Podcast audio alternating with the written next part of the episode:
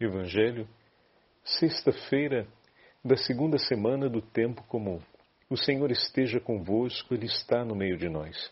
Proclamação do Evangelho de Jesus Cristo, segundo São Marcos. Glória a vós, Senhor. Naquele tempo, Jesus subiu ao monte e chamou os que ele quis, e foram até ele. Então Jesus designou doze, para que ficassem com ele e para enviá-los a pregar, com autoridade para expulsar os demônios. Designou, pois, os doze: Simão, a quem deu o nome de Pedro, Tiago e João, filhos de Zebedeu, aos quais deu o nome de Boanerges, que quer dizer filhos do trovão, André, Filipe, Bartolomeu, Mateus, Tomé, Tiago, filho de Alfeu, Tadeu, Simão, o cananeu, e Judas Iscariotes, aquele que depois o traiu. Palavra da salvação. Glória a vós, Senhor. Sexta-feira da segunda semana do tempo comum, em nome do Pai, do Filho e do Espírito Santo. Amém. Queridos irmãos e irmãs, a Santa Liturgia nos dá a graça de seguirmos com o terceiro capítulo do Evangelho de São Marcos e hoje ouvimos a narrativa do chamado, melhor, da escolha dos doze apóstolos. Distinto do Evangelho de Mateus e de Lucas, a narrativa de Marcos se concentra na apresentação da pessoa de Jesus e dos gestos cumpridos por nosso Senhor. O objetivo do evangelista é apresentar com maior intensidade os gestos de Jesus e a pessoa de Jesus. Tanto que no Evangelho de hoje nós vimos que Jesus subiu o monte, Jesus chamou a sua presença aqueles que ele quis. Deixa eu pegar aqui o texto. Eles foram até ele. Jesus designou os doze para que cumprissem a missão de pregar com autoridade para expulsar os demônios, então os investe com autoridade para que eles possam pregar e realizar exorcismos. E em seguida, deixa eu pegar aqui no final, muito bem, Jesus aparece dando o nome a Simão, que agora se chama Pedro, atribuindo o nome de Boanerges, que significa filhos do trovão, também a Tiago e a João. Então, se observarmos o protagonista central do Evangelho de hoje é nosso Senhor Jesus Cristo.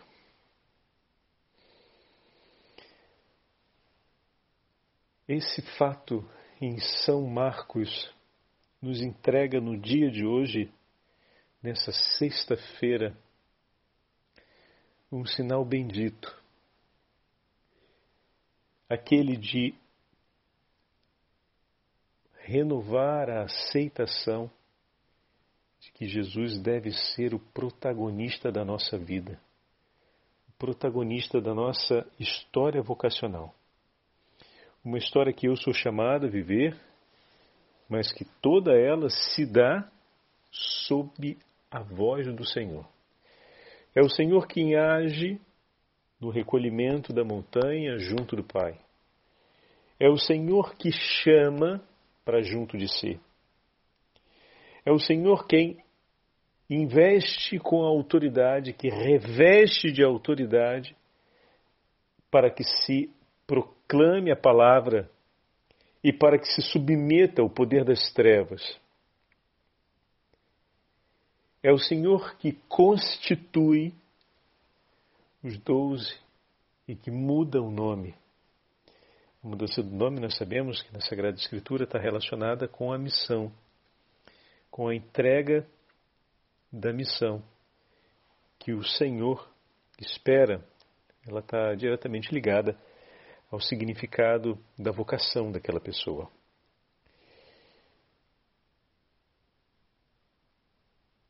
Também nós, meus queridos irmãos e irmãs, temos um chamado. A vida em Cristo pelo batismo, esse é o nosso primeiro chamado. E a partir desse chamado do Senhor, nós fomos conhecendo pouco a pouco o que o Senhor deseja para cada um de nós como nosso itinerário de vida e de santificação. Mas ao longo da nossa vida, o que significa dizer que ao longo da nossa vida, o Senhor continua falando conosco, a cada passo, a cada tempo, a cada momento da nossa vida, o Senhor fala conosco. Bendito seja Deus por isso.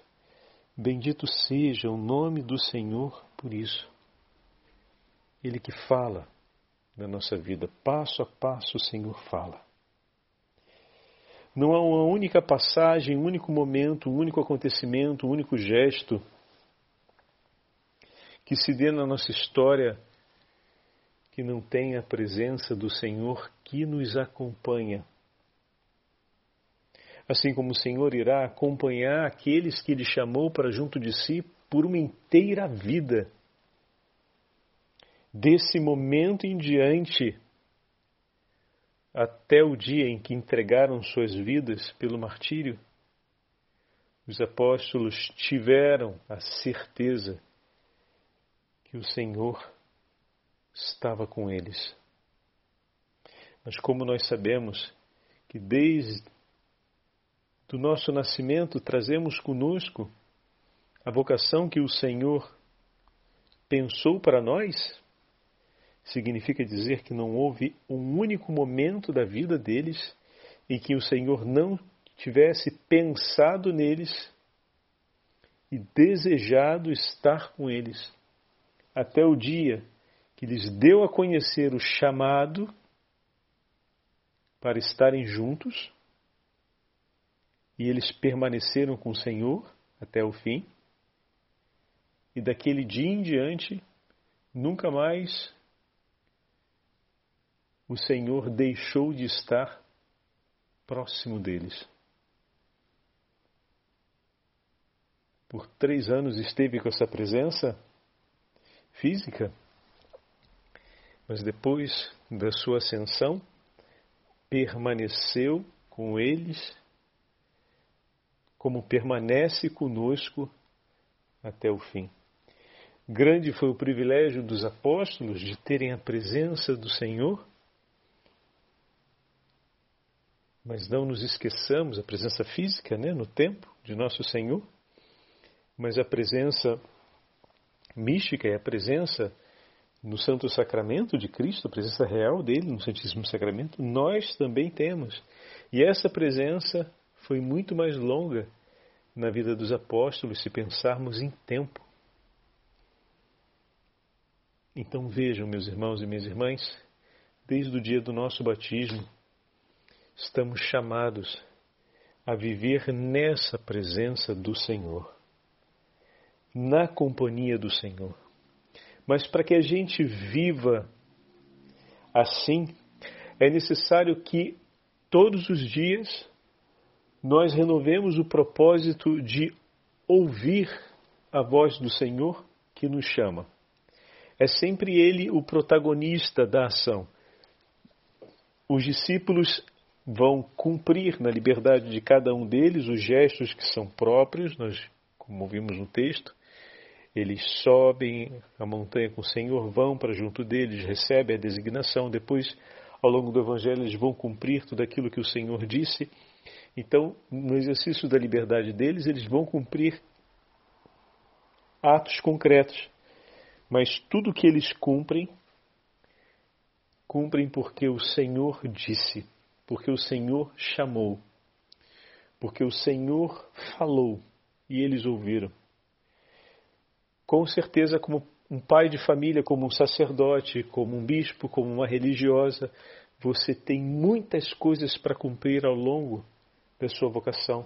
Mas não se esqueça que cada uma delas que nós iremos cumprir, cada uma dessas coisas, cumpriremos porque o Senhor nos chamou e no cumprimento delas é fundamental que estejamos com os ouvidos abertos para ouvi-lo e com a memória espiritual acesa dentro de nós, fulgurante, porque entre os altos e baixos desse cumprimento, a nossa alegria e a nossa felicidade é que o Senhor está conosco e nós fazemos aquilo que o nosso Senhor nos pediu e nada mais.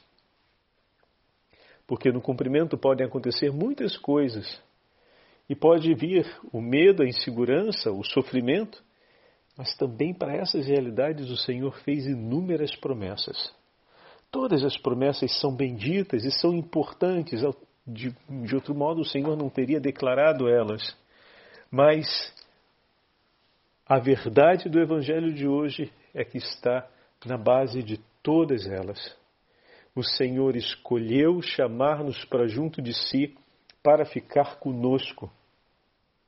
E essa escolha o Senhor não volta atrás, não a retira, pois Ele é fiel. Aconteça o que acontecer, haja o que houver, nas durezas dos caminhos desta vida, o Senhor sempre estará conosco e por nós, pois Ele escolheu nos chamar para junto dele e é importante que os nossos ouvidos estejam atentos e o nosso coração aberto, desejoso por ouvir a sua voz e seguir o seu ensinamento e seguir a sua ordem, porque nela está a nossa felicidade e a certeza da vida. O Senhor quer que a sua família viva, mas para que a sua família viva e caminhe na graça, é necessário que, como pai, como mãe, você tenha o seu coração aberto e atento à voz do Senhor. Desejoso por ouvi-lo, por estar na sua companhia, tanto quanto ele deseja estar na tua companhia. E a partir dessa aliança de amor, ele vai conduzir a sua família e a sua história, a sua paróquia, a sua comunidade religiosa, o grupo de pastoral na qual você pertence, a diocese, enfim. Eis aqui o pedido para fazermos nessa sexta-feira. Senhor, dai-nos a força do teu Espírito, pois nós somos a herança dos santos apóstolos, porque o Senhor, sendo fiel por eles, quis chegar até nós e, por meio da fidelidade dos apóstolos, nos deu a conhecer a Sua palavra. E nós bendizemos o Seu santo nome, queremos, Senhor, seguir-te, como nossos irmãos que nos precederam lhe seguiram. Por isso, derrama sobre nós a força do Espírito Santo nessa sexta-feira, para que também nós possamos renovar diante do Seu sacrifício redentor diante do memorial da cruz, o nosso compromisso de vivermos por amor a Ti, de temor à Sua palavra e de acatamento, de escuta atenta e acatamento profundo, pois queremos, Senhor, obedecer-te e estar contigo por toda a nossa vida até o último dia. Não permita, Senhor, que o nosso coração te recebendo um dia venha, por conta de nossos pecados, a afastar-se de ti e a aceitar essa distância. Nós te pedimos, como muitas vezes já nos salvastes, salvai-nos se no tempo vindouro o nosso coração vacilar. Mas lhe pedimos desde já a força do Espírito Santo porque queremos perseverar com todo o vigor da nossa alma, com todo o vigor dos dons que já nos concedestes, queremos perseverar nesta comunhão que o Senhor nos oferece e que, por seu amor e misericórdia, no dia de hoje, através de Sua palavra, renova. Assim como as gerações esperaram pelos apóstolos, minha família espera por ti, minha comunidade paroquial espera por ti, minha comunidade religiosa espera por ti.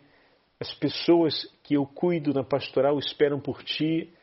As almas que me foram confiadas esperam por ti, Senhor. E eu me disponho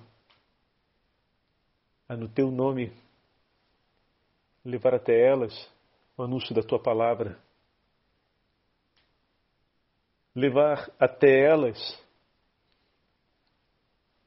o exercício da sua autoridade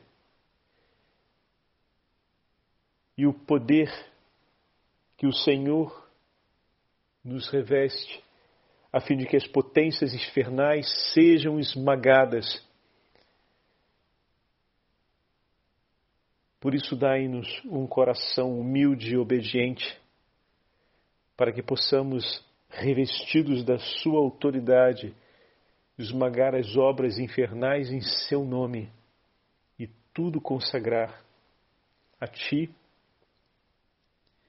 e tudo entregar a Ti, para que pelo Teu preciosíssimo sangue, tudo que ficou ferido ou manchado pela ação do inimigo infernal, seja lavado e redimido na Sua infinita misericórdia.